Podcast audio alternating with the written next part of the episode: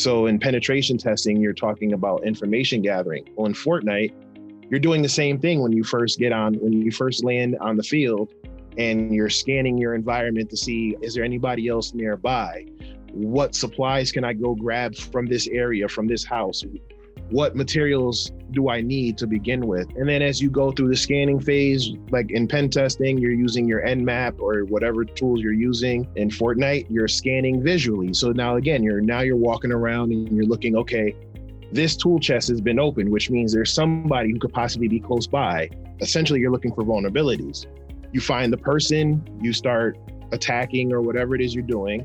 If they have shields, you're knocking down the shields. Once you knock down the shields, they're vulnerable for an exploit. Now, when you do the exploit, you're taking them out.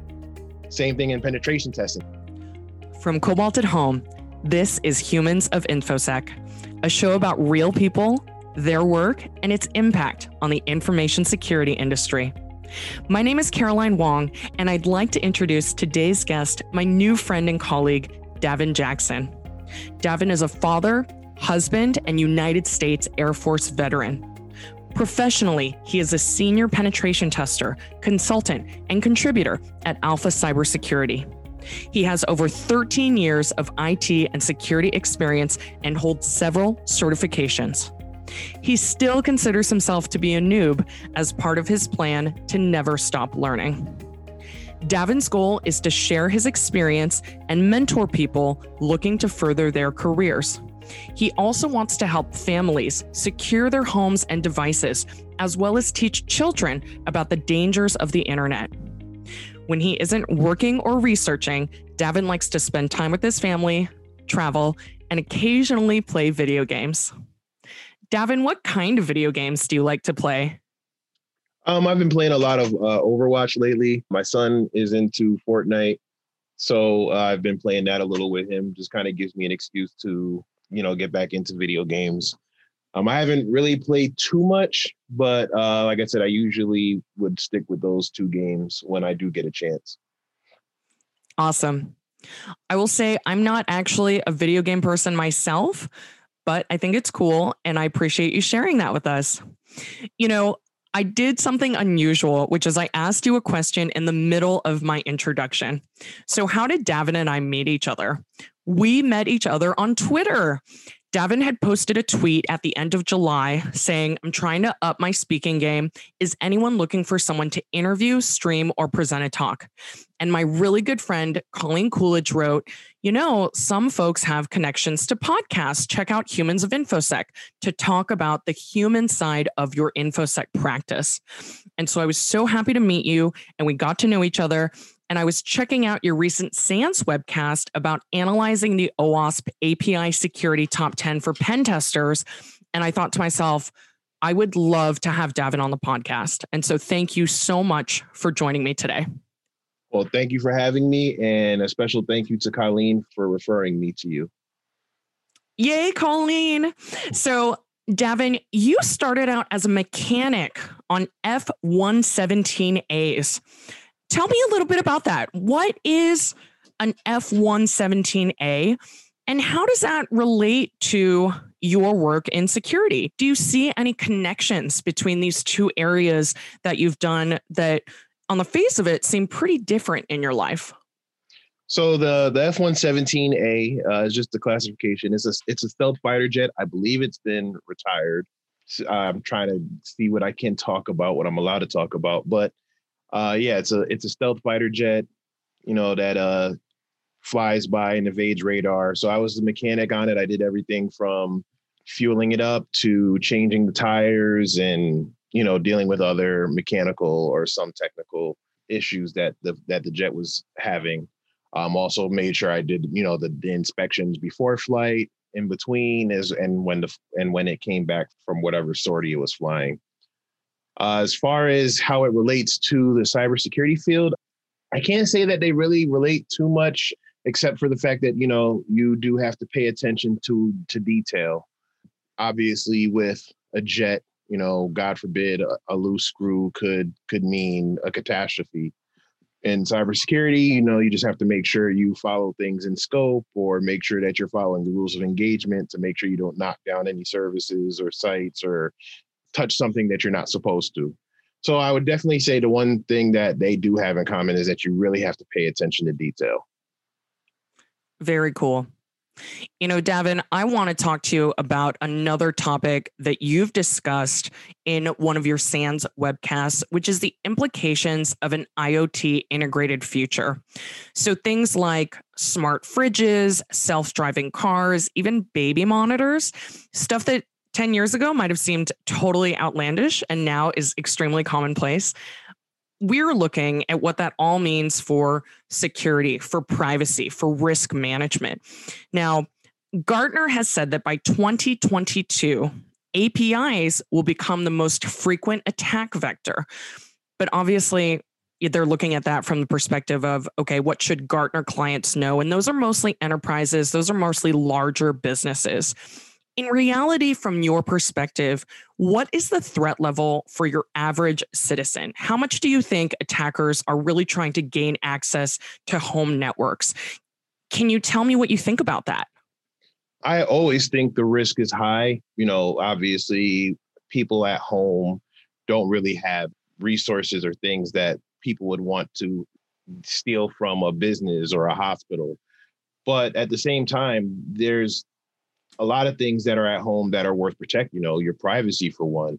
Uh, just think last year when the ring security cameras were hacked into, and attackers were able to set off the alarm system or speak through the microphone and harass the people at home and just that peace of mind that you know you have privacy at home or security at home is major accessing someone's webcam or microphone on their laptop or even on their phone being able to see them when they may not want to be seen. You know, these these are things that, yeah, there's no dollar sign attached to them, but is definitely peace of mind that's just as important.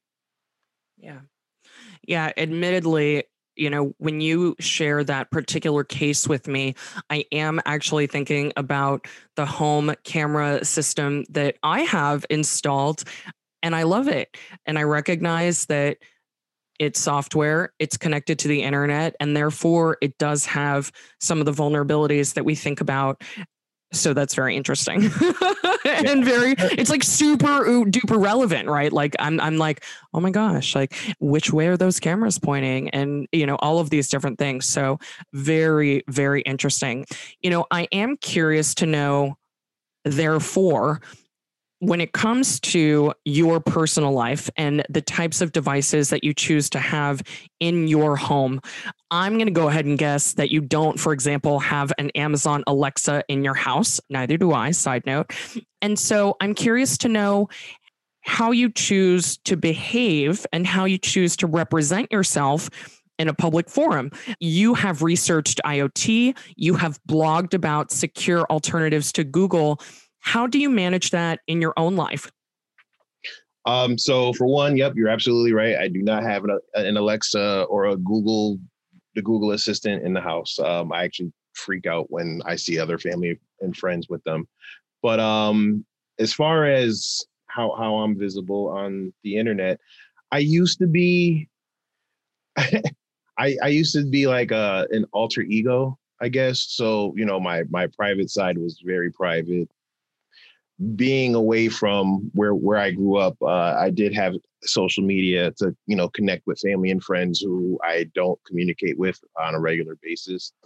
But then it was very locked down. Now I'm somewhere, I guess, in between uh, just because I'm making myself more visible as someone in the field who wants to be, you know, an advocate for, you know, starting your career in cybersecurity, or uh, like I said, just going about the ways to teach other people, you know, how to protect themselves with basic things like, you know, using complex passwords or password managers or anything like that. So, um, I, like I said, it, it used to be somewhere I was completely locked down, and then I kind of gradually I guess, exposed myself a little bit more.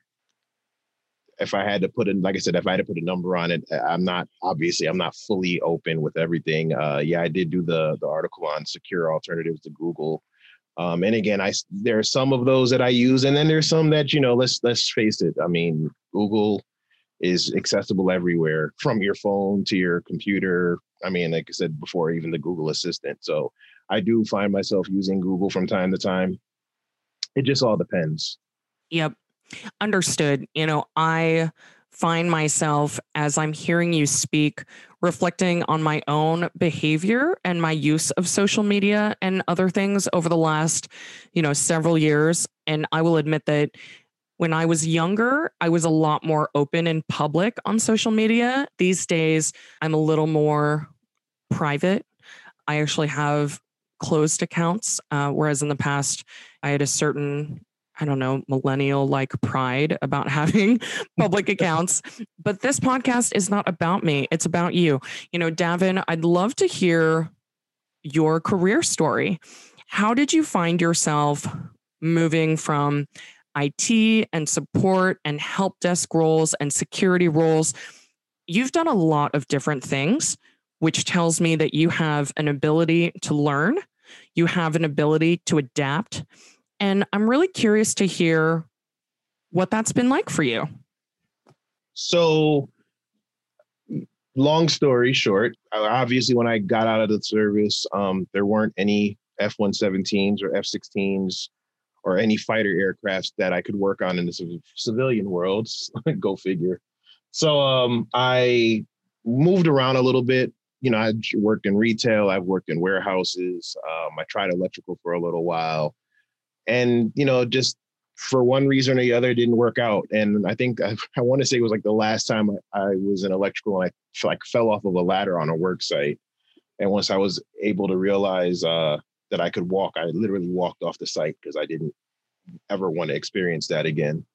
And my wife just you know we sat down and had a really difficult discussion about where i thought i was going in life and what i wanted to do. And you know, growing up, I always had, I always had a love for tech or tinkering with things, but you know, the resources weren't made available to me.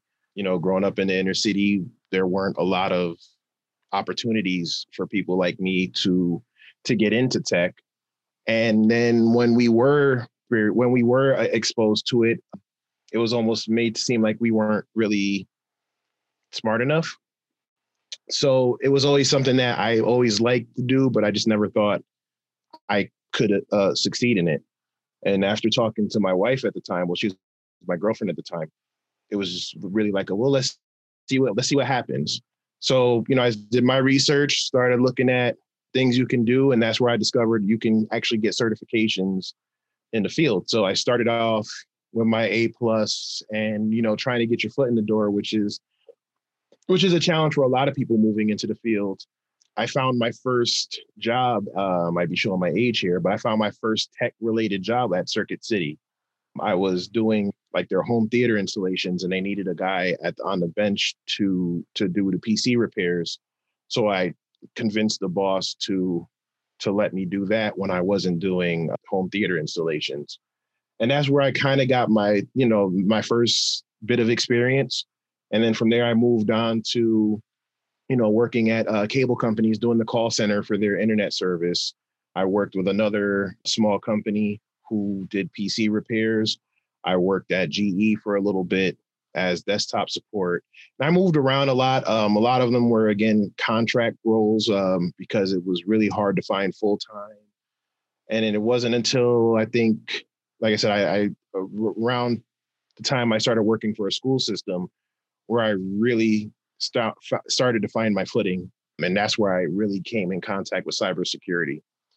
So while working for the school system, I was in charge of the special education department and their devices they used. And unfortunately, students were getting their iPads and technology devices stolen, and they didn't have any way to track them down at the time. So um, I put them on an MDM shortly after that, we were introduced to Cisco Meraki, and I was able to put them on, put all the devices on Meraki. And then from there, I was able to push out the updates and everything, and it just really helped streamline a lot of things. And then there were a couple other incidents that really made me wonder why we kept getting hit, why we were getting hit with ransomware, why were teachers getting their accounts accessed.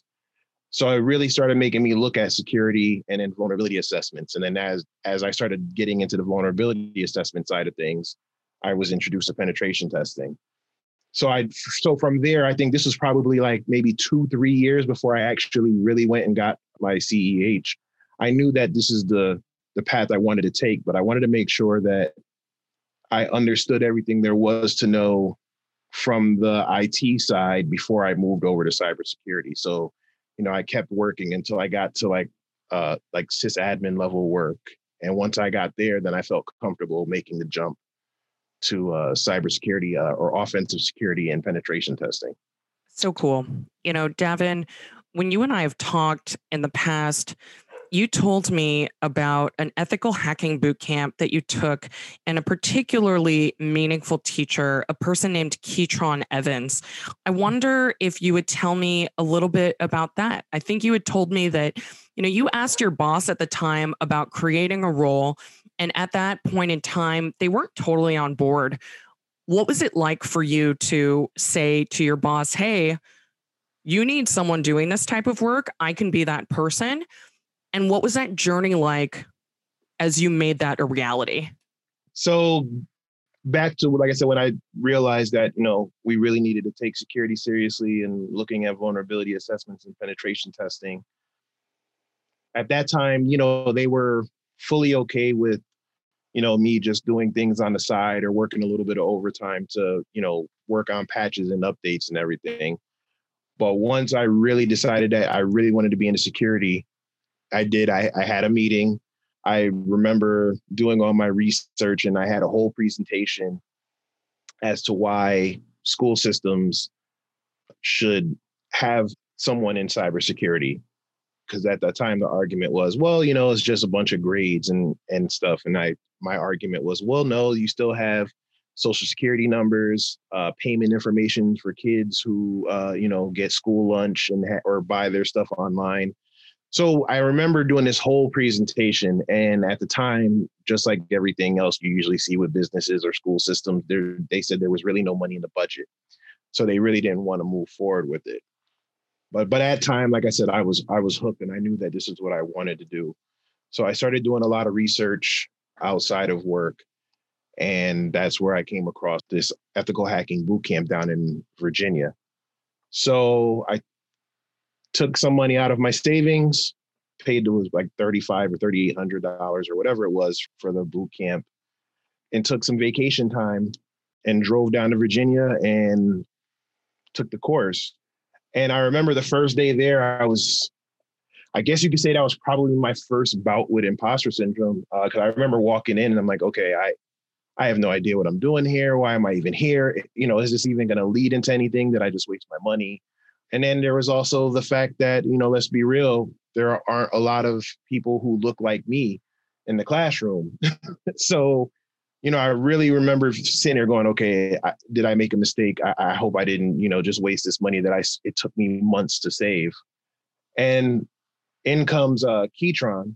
And it was refreshing to see someone who looked like me, not only as a professional, but knowledgeable enough to be teaching the course that really just kind of made me extremely happy and put my thoughts and and my i guess that that nervousness i had at ease to say okay you know what? If i if i do the work then i belong here and i'll be able to succeed here because i'm being taught by somebody who looks you know who, who looks like me and and, and in talking to him realized that you know he had a similar path. So that definitely meant a lot. I remember leaving there one feeling great about the decision i made making the connection with keatron and then you know just coming back with a newfound confidence that you know this is what i really wanted to do and and i wasn't going to let anything stop me. So i went back up there. I asked them again about doing an official role of a security pen tester or analyst or something. And they said no. So unfortunately for them, and fortunate enough for me, you know, I just continued to to to pursue my goal. I got certified and then I landed a job maybe about six months later. Incredible. There are a couple of things that I really want to point out that I appreciate you sharing with us and that I think show strength and confidence, even though it is sometimes accompanied by feelings of insecurity. Number one, when you fell off a ladder and you walked off that job site and you said, you know what? Electrician work is not for me. Same thing, right? In this situation that you described to us, you made the case, you educated yourself. That particular organization wasn't going to make it work for you. And so you went and you looked into alternatives. I think there is so much to be said for recognizing a dead end when you see it and turning and going into a different direction. I also, it made me think of when I was a kid and when I would watch a lot of Disney movies, and a lot of Disney princesses don't look like me. That's a little different today. You know, live action Mulan just came out. But when I was five, that wasn't the case. I was so thrilled the other day, actually. I was doing like an online learning thing with my daughter. Uh, she's five years old, and they have this thing where you can actually choose the avatar of the teacher on this like video game style learning course. And I said, I was going to choose a person, I was going to choose a character. And instead, I thought, why don't I ask her who she wants? And I was like, I really didn't know like who she was going to choose. you know, I was like, is she going to choose the Disney princess of the 90s, you know, or who is she going to choose? And she chose someone who looks like me. And I thought that was so cool and so interesting. I think there's there's a lot to be said. I also, you know, I think this is a really nice segue to learn about your work with regards to alpha cybersecurity. I think it is so incredible that you have created this platform to share your knowledge, to inspire the next generation of pen testers and cybersecurity professionals to have a platform where you can write about what you know. You've got YouTube videos, you've got Twitch streams. It's all cybersecurity related. What's a VPN? Why are VPNs important? Let's talk about data breaches. Let's talk about social media safety. I'm curious to know what has that journey looked like for you? And can you share with our readers some of the most recent content that you've created for us?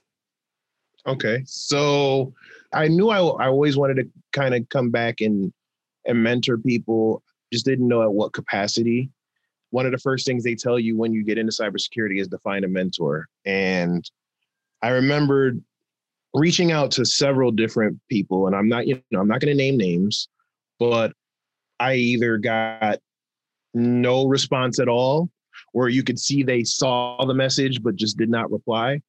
And then I got some where it was just like, you know, hey, sorry, uh, you know, I just, I just don't have the bandwidth. And I remember feeling you know, really frustrated and and then that I guess that competitive Michael Jordan, I take everything personal side kicked in. And I remember just saying, well, you know, screw it, I'm just gonna do it myself. And I mean, for the most part, it worked out, but I do look back at times and wonder, okay, you know, maybe I would have gotten to this level a lot sooner had I had the right person or or, or the, the right advice given to me to to avoid some of the pitfalls that I went through. So that was where I really decided, okay, I, I need to be able to make myself available to mentor others so they don't make some of the same mistakes that I did. And also, I don't want anyone who comes to me to feel like I felt when I asked for help. And again, it's nothing against the people who didn't help out with me, you know, and speaking to some of them and speaking to some other people, you know, and and then also progressing in this field, I realized that, you know, there people ask them to be mentors for a reason because, you know, they're super successful or they're super knowledgeable in the field and because of that they're super busy. So I wanted to make sure that I had a way where even if I can't speak to you in person, I have something where you can refer to or, or go and and basically get my voice or my words. So that's where Alpha Cybersecurity came from. It was basically my way of saying, here are things that I'm working on, here are things that I think are super important. and it, and I start from the beginning. I I literally I, one of my recent articles is literally how to install VirtualBox on your computer, and then you know install Kali Linux and how to how to secure Kali Linux, how to install tools. What I want to be able to do is teach someone from the very beginning and get them that hands-on experience. And then eventually between that and the videos or, or being able to speak with me directly whether it's on social media or um, through any type of coaching services i can then be able to point them in the right direction as far as certifications or things to look at.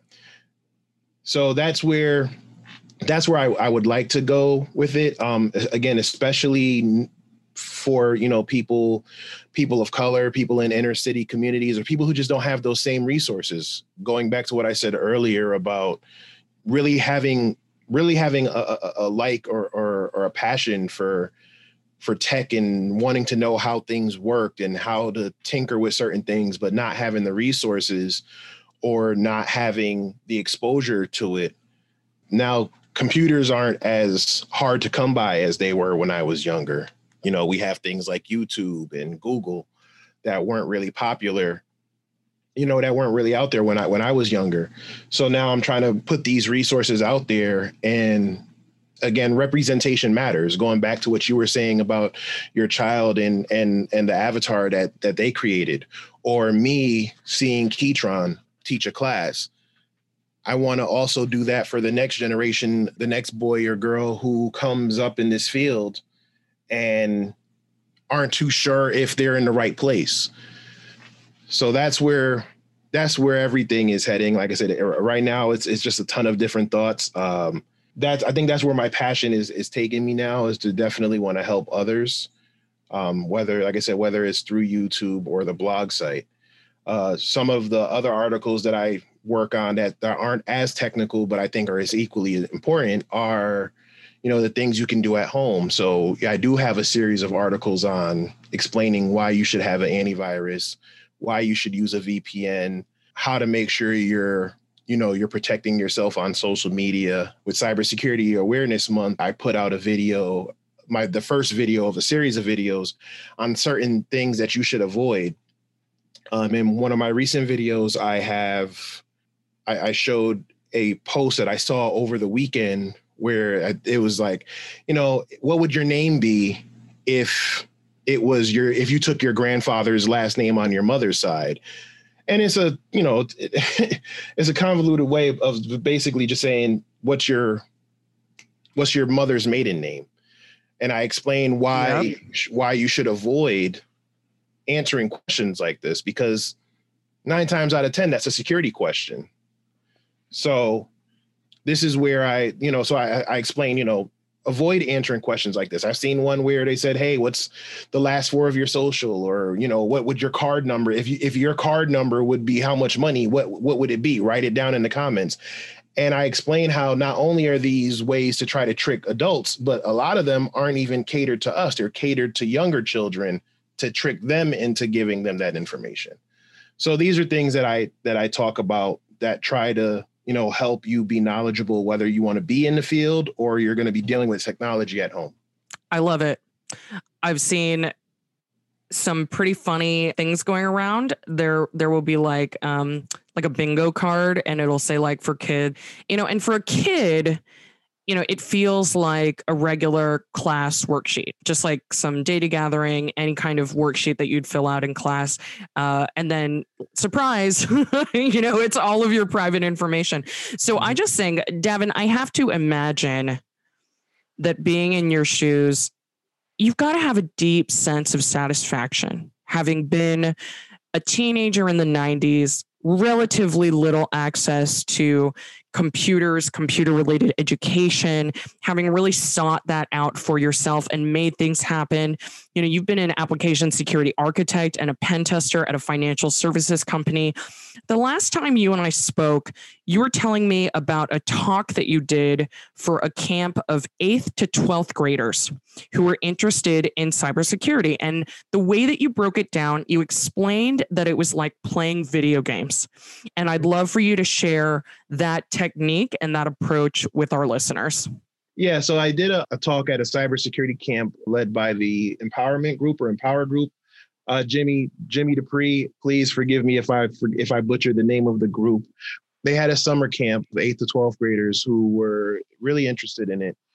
And usually, when I give my talks, I try to cater it to the audience. So knowing that if I'm speaking to a bunch of preteen and teenagers, you know, talking about the methodologies of a penetration test, I probably would lose most of them in the very beginning and maybe pick them back up once I started talking about exploitation. And then I'd probably drop off again when I talked about documentation. So um, I sat back and I tried to figure out a way of how I could make this relatable. And going back to, you know, my son playing Fortnite, I figured that was a, a, a great opportunity to kind of blend both of those together. So I explained in the talk how learning the basic methodologies of a penetration test is very similar to learning how to play a video game like Fortnite. With penetration testing, you know, there's the five phases your information gathering, your reconnaissance and enumeration, your scanning, your exploitation, post exploitation, and report writing. So I think I actually said six. But um, but it's no different than when you pick up a video game for the first time and you're trying to understand how to jump, how to move. You know, what what can you do that's going to make you have an advantage over your your opponent or how are you going to be able to move around the field and survive long enough in in in in the in the sense of Fortnite. And once you understand how the basics of the game works, then you understand, you know, well, how can I cater this to me? What tools can I use? And Fortnite, uh, you know, what weapons can I use? What materials can I use to help build? So I blend both of those together and just basically say, you know, so in penetration testing, you're talking about information gathering. Well, in Fortnite, you're doing the same thing when you first get on, when you first land on the field and you're scanning your environment to see are there any is there anybody else nearby what supplies can i go grab from this area from this house what materials do i need to begin with and then as you go through the scanning phase, like in pen testing, you're using your Nmap or whatever tools you're using. Um, in Fortnite, you're scanning visually. So now again, you're now you're walking around and you're looking, okay, this tool chest has been opened, which means there's somebody who could possibly be close by. So now you're looking for essentially you're looking for vulnerabilities. You find the person, you start attacking or whatever it is you're doing. If they have shields, you're knocking down the shields. Once you knock down the shields, they're vulnerable for an exploit. You know, now when you do the exploit, you're taking them out. Same thing in penetration testing. You find an open port, you find a misconfigured service or, or an unpatched service that's vulnerable to an exploit. You find the exploit, you exploit it, now you have access. After that, you try to loot, you try to gather as much information as you can for the post exploitation phase. In Fortnite, that might just be picking up the supplies that they left off when you eliminated them. And you know, and you progress and you and you basically repeat the steps until the game is over. When pen testing, you gain root privileges or you gain system admin access. In Fortnite, you won. And then your documentation is, you know, for pen testing, you're writing out the report, you're writing out the methodology, you're writing out what you found, the result of your scans. And in Fortnite, the documentation is the stats at the end of the game. So you figure out how many eliminations you had, how many assists, you know, how long were you on the field, you know, and you and and you gather all that information. And you use all of that to better yourself for the next game or for the next pen test. Um, so that that's kind of that was kind of the approach I used with that summer camp, and and and luckily for me, they received it very well. Davin, I absolutely love that. I think that making information accessible to people really matters. And on that note, Davin, what advice would you give to the next generation of professionals looking to enter this industry? The first thing I usually tell anybody is if you really want to enter this industry, you have to figure out your why. It could be it could be anything other than the fact of, you know, people saying, "Oh, well, I heard you can make a lot of money. I saw Mr. Robot and I thought it was really cool. or um, I heard there was a there's a gap in employment. usually with those three, I usually tell them, okay, well, find something else that's a little bit more concrete because there are going to be times when you you can make good money and and it's not enough to deal with some of the stuff you have to deal with. Penetration testing or cybersecurity isn't always as cool as Mr. Robot. And yes, there is a gap, but sometimes that's not to your benefit. So for me, you know, my why was the opportunity to get into something that I always love to do.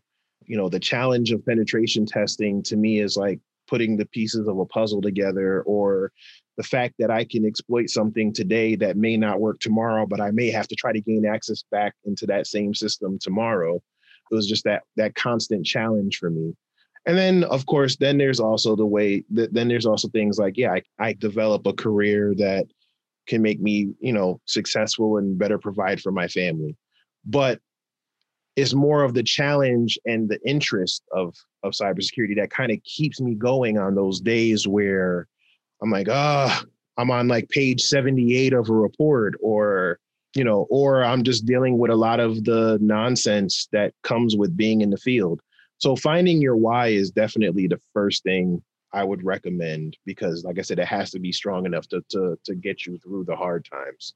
The next thing I would say is, you know, really research because cybersecurity is, is a big field. You know, it's not just pen testing. There's incident response. You know, with forensics. There's, uh, you know, you can do auditing. You can do.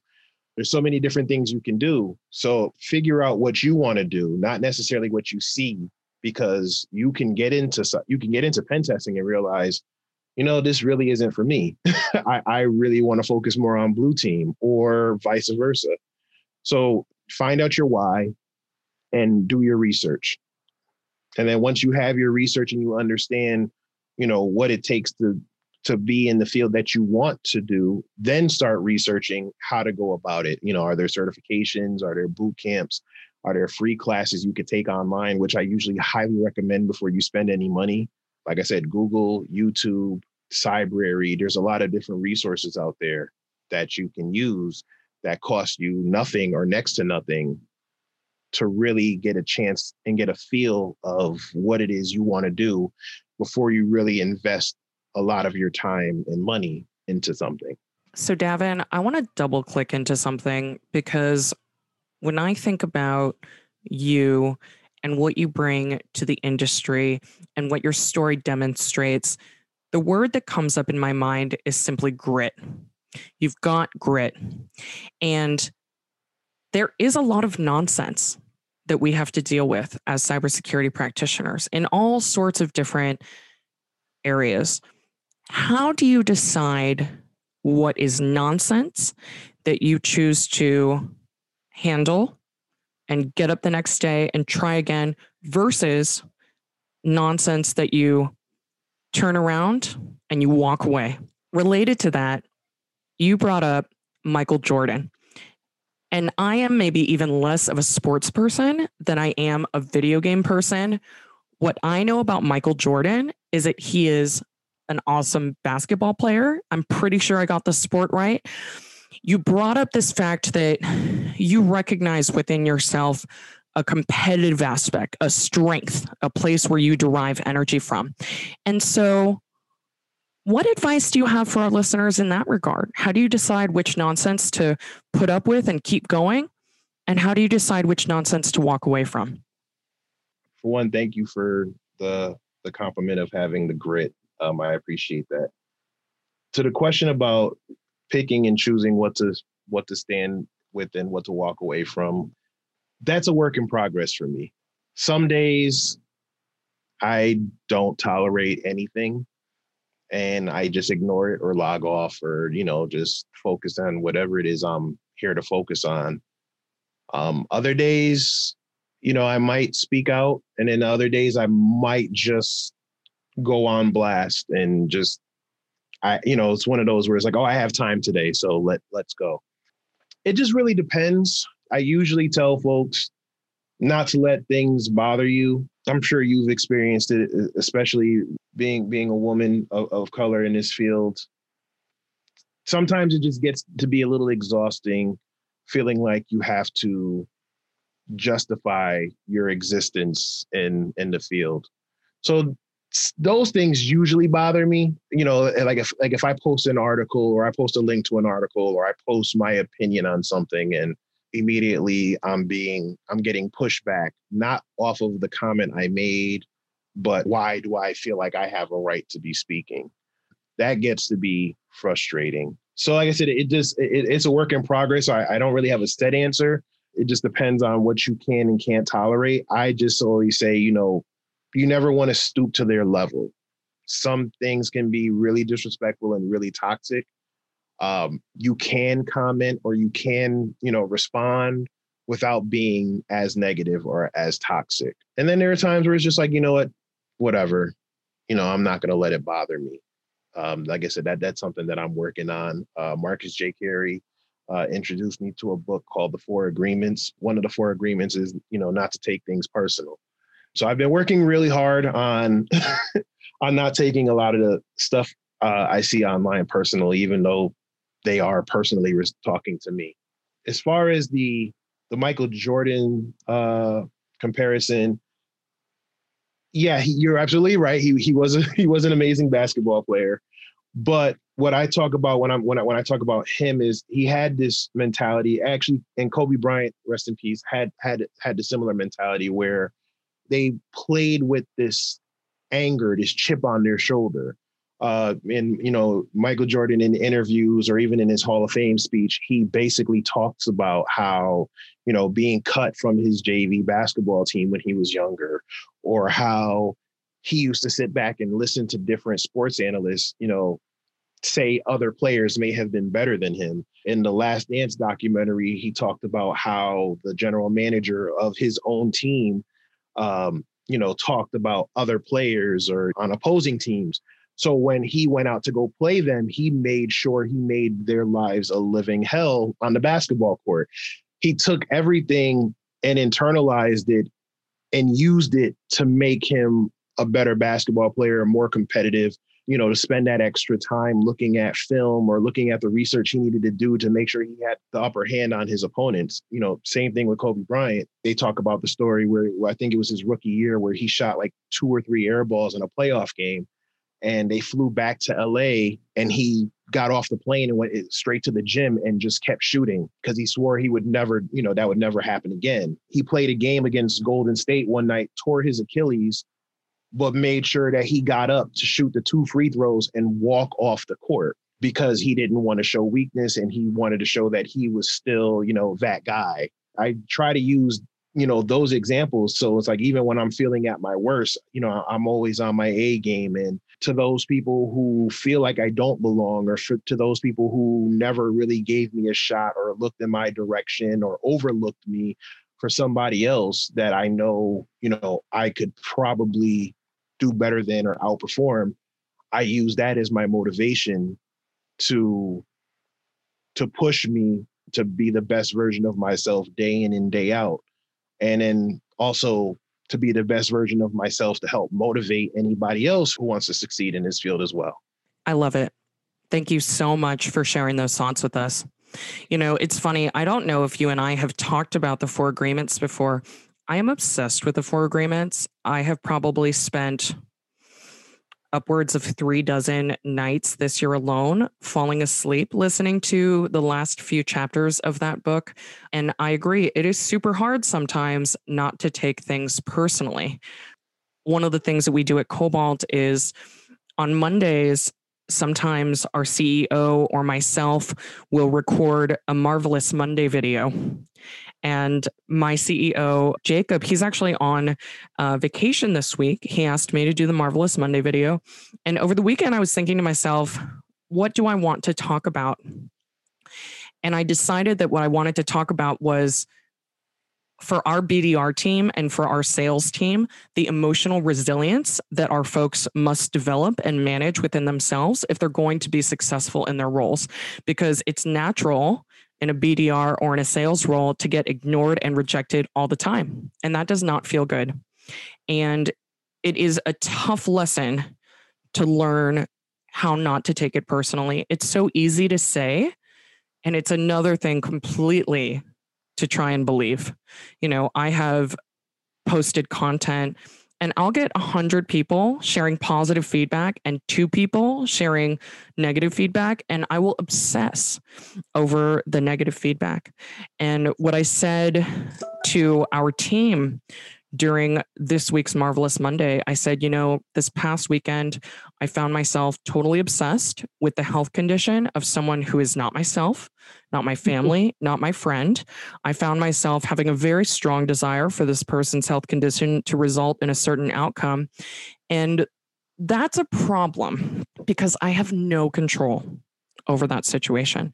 And I should focus my time and my effort and my energy on stuff that I can control. I should put down my phone and I should play with my kids. I should cook a healthy meal for myself. I should read a book. I should write.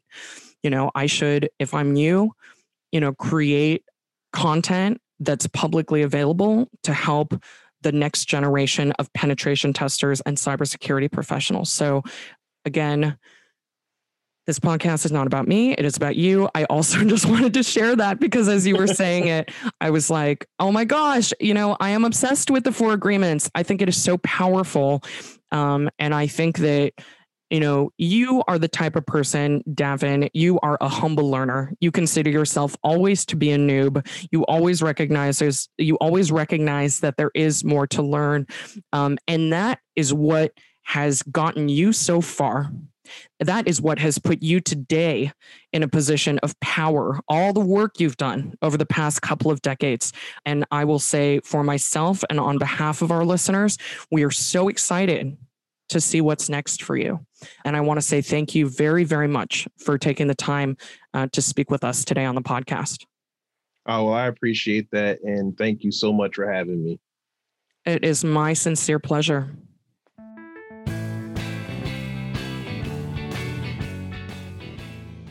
Humans of InfoSec is brought to you by Cobalt.io, a pen testing as a service company. Like what you hear? Subscribe, share, or leave a review wherever you enjoy podcasts. And don't forget to say hello. You can find us on Twitter at Humans of InfoSec. Thanks for listening. We'll see you next time.